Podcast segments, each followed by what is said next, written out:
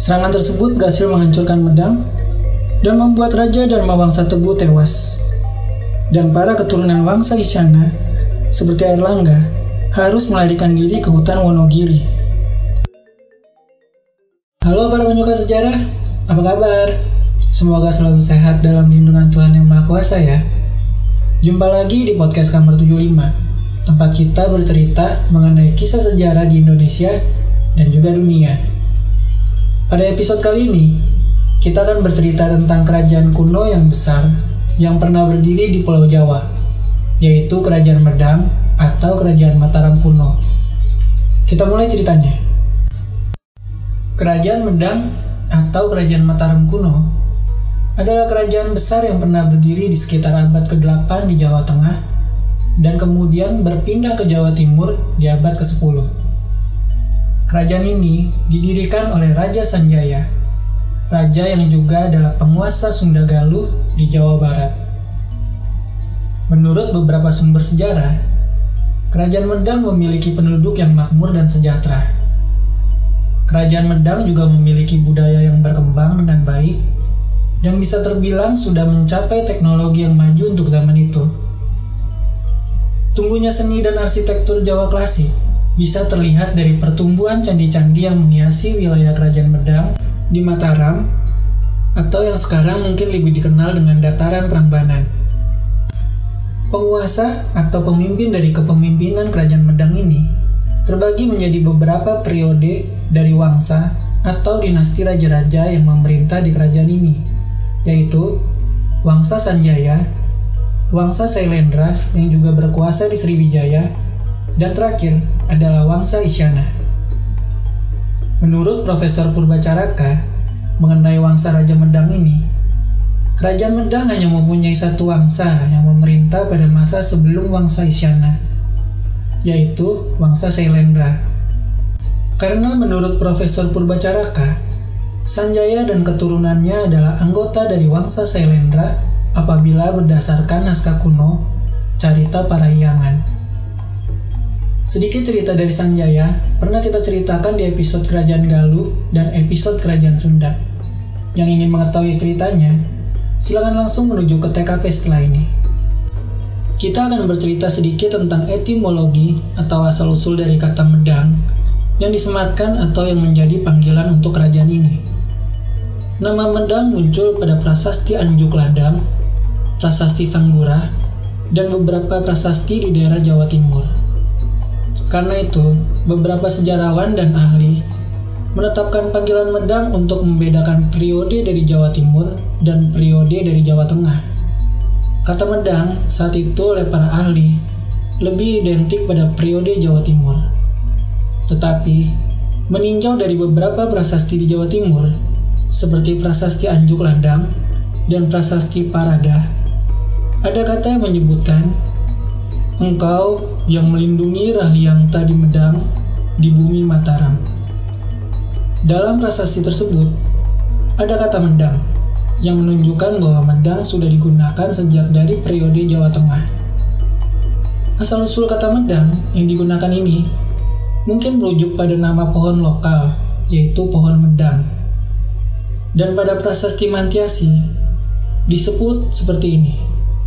Rahyanta dahulu di Medang, di Pohpitu, Rakai Mataram Sang Ratu Sanjaya. Yang berarti leluhur dahulu ada di Medang, di Pohpitu, yang bisa berarti juga Mataram kemungkinan adalah daerah administratif atau daerah provinsi dari kerajaan ini. Setelah kita bercerita mengenai asal-usul dari kata Medang dan Mataram, kita akan bercerita mengenai awal sejarah hingga keruntuhan kerajaan Medang ini. Catatan awal dari kedatuan atau kerajaan Medang ini ada di dalam prasasti Canggal yang berangka 654 Saka atau setara dengan 732 Masehi. Prasasti ini ditemukan di komplek Candi Gunung Wungkir di Magelang. Prasasti ini juga menceritakan mengenai pendirian Siwalingga atau lambang Siwa di bukit daerah Kunjara Kunjadesya di Jawa Dwipa atau Pulau Jawa yang diberkahi oleh beras dan emas yang banyak. Prasasti ini juga menceritakan bahwa di Yawadwipa ada raja yang adil dan bijaksana bernama Sana. Dan ketika Sana meninggal, seluruh kerajaan berduka. Dan prestasi ini dibuat di bawah kepemimpinan Raja Sanjaya yang saat itu menggantikan Raja Sana. Dari prestasi tersebut, kita mengetahui bahwa sebelum Raja Sanjaya, ada pendahulunya yaitu ayahnya, Raja Sana. Lalu pada prasasti Taji dan prasasti Wungkal, ditemukan istilah Sanjaya Warsa atau kalender Sanjaya. Disebutkan juga bahwa tahun 1 Sanjaya sama dengan tahun 717 Masehi. Masih belum diketahui, tahun 717 Masehi itu adalah tahun lahir Sanjaya atau berdirinya kerajaan ini. Masih menurut prasasti Canggal, Sanjaya mendirikan kerajaan baru di tengah pulau Jawa, bagian selatan. Tampaknya ini kelanjutan dari pemerintahan dari Raja Sana. Kisah dari Sanjaya, Sana atau Sena, atau Brata Senawa, dan Dewi Sanaha dijelaskan di naskah kuno Carita Parahyangan. Untuk kisah mereka, kita juga sudah pernah bercerita di episode Kerajaan Galuh. Yang belum dengerin, pastikan kalian dengerin juga ya. Raja kedua dari Kerajaan Medang adalah Rakai Panangkaran atau disebut juga Sri Maharaja Rakai Panangkaran. Pada masa kepemimpinannya, banyak pembangunan candi-candi yang beraliran Buddha Mahayana di kawasan dataran Prambanan dan beberapa ahli menduga masuknya Wangsa Sailendra di Kerajaan Medang adalah pada zaman kepemimpinan Rakai Panangkaran. Urutan Raja di Medang ini diambil dari versi Prasasti Mantiasi. Dalam prasasti tersebut, Rakai Panangkaran disebutkan kedua setelah Sanjaya. Salah satu prasasti yang berasal dari zaman Rakai Panangkaran adalah prasasti Kalasan yang bertahun 778 Masehi. Prasasti ini merupakan piagam peresmian Candi Buddha untuk memuja Dewi Tara, yaitu Candi Kalasan. Dalam prasasti tersebut, Rakai Panangkaran dipuji sebagai Sailendra Wangsa Tilaka, atau artinya permata dari Wangsa Sailendra. Ada beberapa teori mengenai hubungan raja kedua Rakai Panangkaran dan raja pertama Sanjaya. Pada masa Sanjaya, agama yang dianut adalah Hindu Siwa, sedangkan saat Rakai Panangkaran, agama yang dianut adalah Buddha Mahayana. Menurut teori dari Van Ryerson, bahwa Rakai Panangkaran adalah putra dari Sanjaya. Akan tetapi, pada zaman Rakai Panangkaran, kerajaan telah dikuasai oleh Wangsa Sailendra yang beragama Buddha, dan Candi Kalasan saat itu dibangun atas perintah raja dari Wangsa Sailendra. Raja yang dimaksud adalah Raja Daranindra dari Wangsa Sailendra. Raja yang menurut teori ini berhasil menaklukkan Wangsa Sanjaya dan memasukkan Wangsa Sailendra ke dalam kerajaan Medang saat itu. Menurut teori dari Profesor Purbacaraka, Rakai Panangkaran adalah putra Sanjaya yang berasal dari Wangsa Sailendra, akan tetapi berpindah agama ketika Sanjaya wafat. Profesor Purbacaraka saat itu tidak mengakui keberadaan Wangsa Sanjaya. Teorinya ini berdasarkan dari naskah kuno, Carita Parahyangan. Teori lainnya datang dari Slamet Mulyana. Rakai Panangkaran bukanlah anak dari Sanjaya, karena dalam versi prasasti Mantiasi, gelar Sanjaya adalah sang ratu, sedangkan Rakai Panangkaran adalah Sri Maharaja.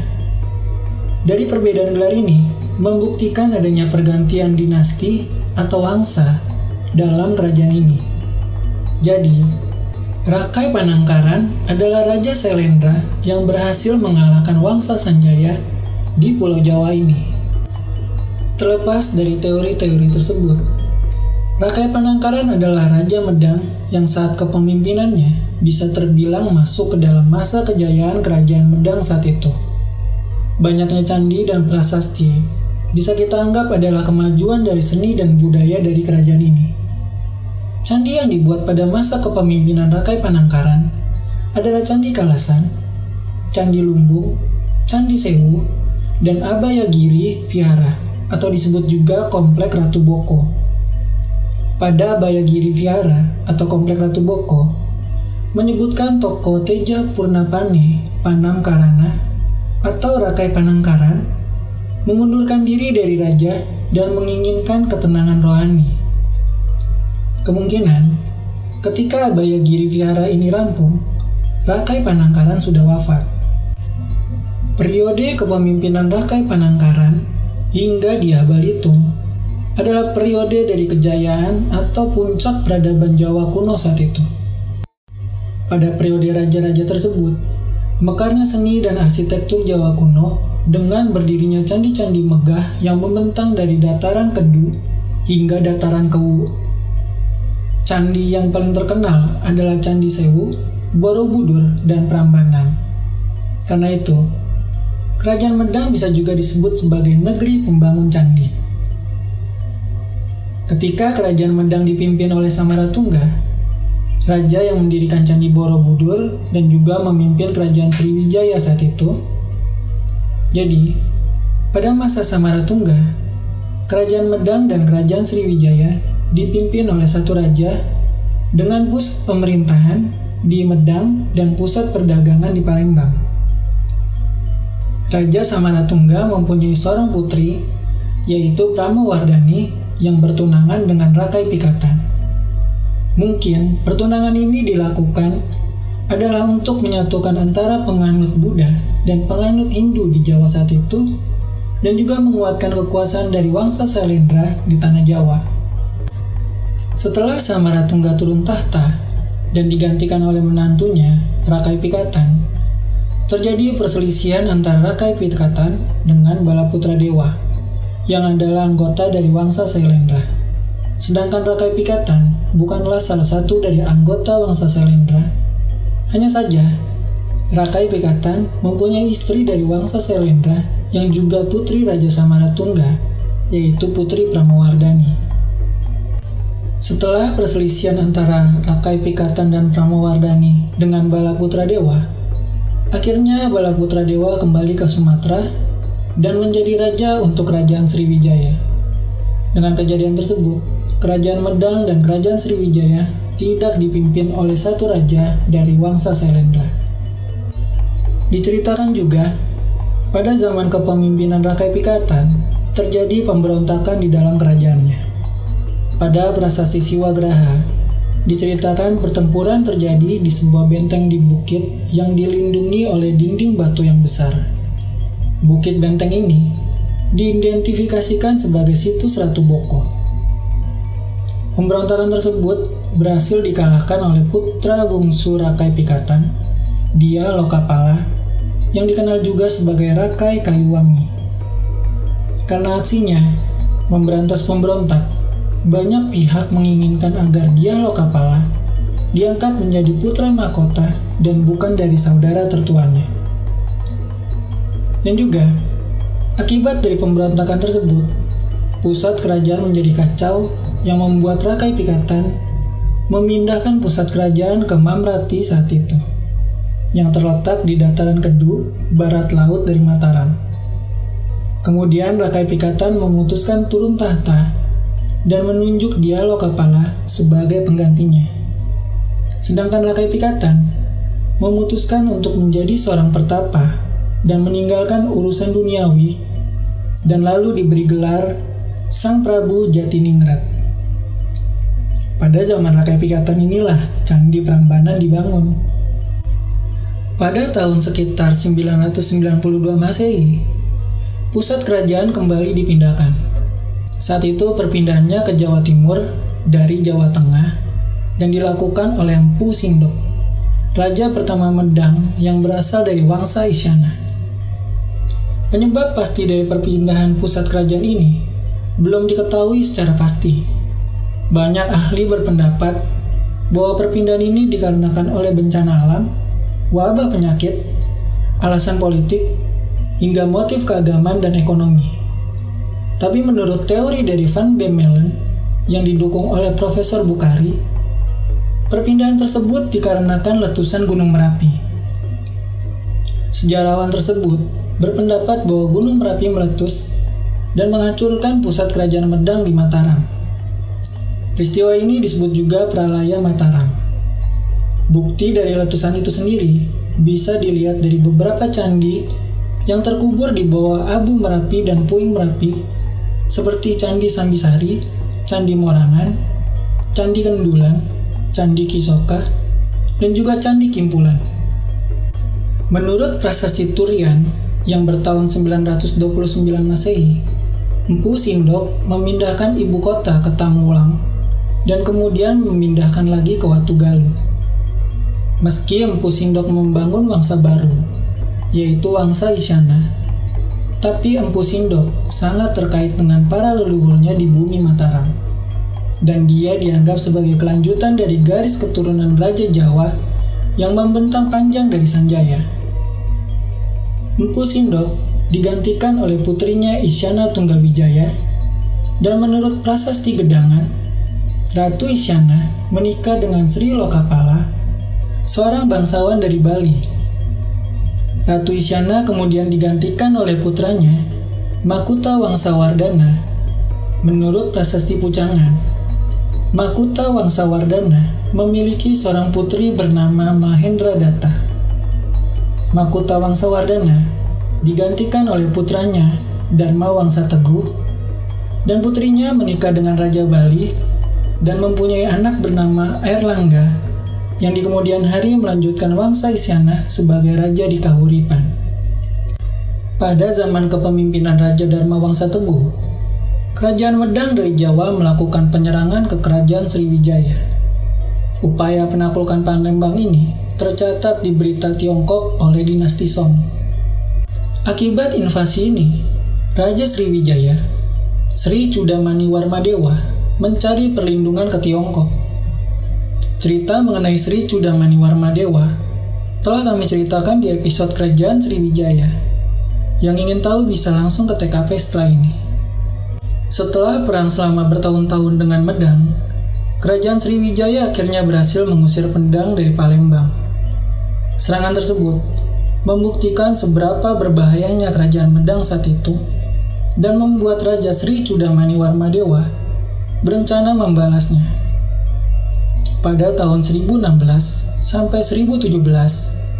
Pasukan Sriwijaya dibantu dengan Haji Wurawari dari Ruwaram menyerang Medang di pusat kerajaannya. Ketika serangan, Dharma Wangsa Teguh sedang melakukan pernikahan antara anaknya dengan Erlangga, anak dari Mahendra Datta, saudari perempuannya. Serangan tersebut berhasil menghancurkan Medang dan membuat Raja Dharma Wangsa Teguh tewas dan para keturunan Wangsa Isyana seperti Airlangga harus melarikan diri ke hutan Wonogiri. Kelak, Airlangga akan menjadi raja di kerajaan Kahuripan, melanjutkan kerajaan Medang. Dan juga, Raja Erlangga berhasil membalaskan dendam kepada Raja Wurawari di Luaram. Masih menyangkut tentang Raja Dharma Wangsa Teguh. Raja Dharma Wangsa Teguh juga berperan dalam pengembangan sastra saat itu karena pada masa pemerintahannya, Raja Dharma Wangsa Teguh memerintahkan untuk menerjemahkan epik Mahabharata ke dalam bahasa Jawa kuno pada tahun 996. Era Kerajaan Medang banyak mewarisi candi-candi dan juga prasasti. Tidak disangka, candi-candi peninggalan dari Kerajaan Medang menunjukkan suatu peradaban yang unggul dan kuat dalam konstruksi bangunan dan pembangunan candi yang diakui oleh seluruh dunia. Ini menunjukkan penguasaan teknologi, tenaga kerja, manajemen sumber daya, seni dan juga pencapaian arsitektur yang sudah maju di era kerajaan Medang ini. Tidak hanya bangunan, di era kerajaan Medang, sejumlah kitab Dharma dari Hindu ataupun Buddha telah mempengaruhi budaya Jawa. Misalnya, kisah-kisah seperti Jataka, Lalita Wistara, dan juga epik Mahabharata dan epik Ramayana diadopsi ke dalam versi Jawa. Kisah tersebut juga membentuk seni dan budaya Jawa yang menjadi tarian Jawa dan juga seni wayang. Demikian cerita sejarah singkat dari Kerajaan Medang. Mungkin tidak terlalu detail dalam menceritakan ini, dan juga mungkin ada kesalahan dalam menceritakan, penyebutan, dan lainnya. Karena itu saya mohon maaf atas kesalahan yang terjadi. Sebenarnya masih banyak yang bisa diceritakan dari kerajaan ini, tapi saya rasa untuk episode kali ini cukup sampai di sini dulu. Di lain kesempatan, kita akan bercerita lagi mengenai kerajaan Medang. Semoga cerita mengenai kerajaan Medang ini dapat menambah sedikit wawasan dan pengetahuan kita semua. Seperti biasa, ikuti kami di sosial media dan platform podcast kalian untuk mengetahui episode terbaru dari kami. Dan apabila ada kritik dan saran, kalian bisa kirim ke sosial media kami atau dengan pesan suara yang bisa kalian kirimkan melalui link yang ada di deskripsi. Semoga kita sehat selalu dan diberkati oleh Tuhan Yang Maha Kuasa. Terima kasih sudah mendengarkan. Sampai jumpa di episode berikutnya.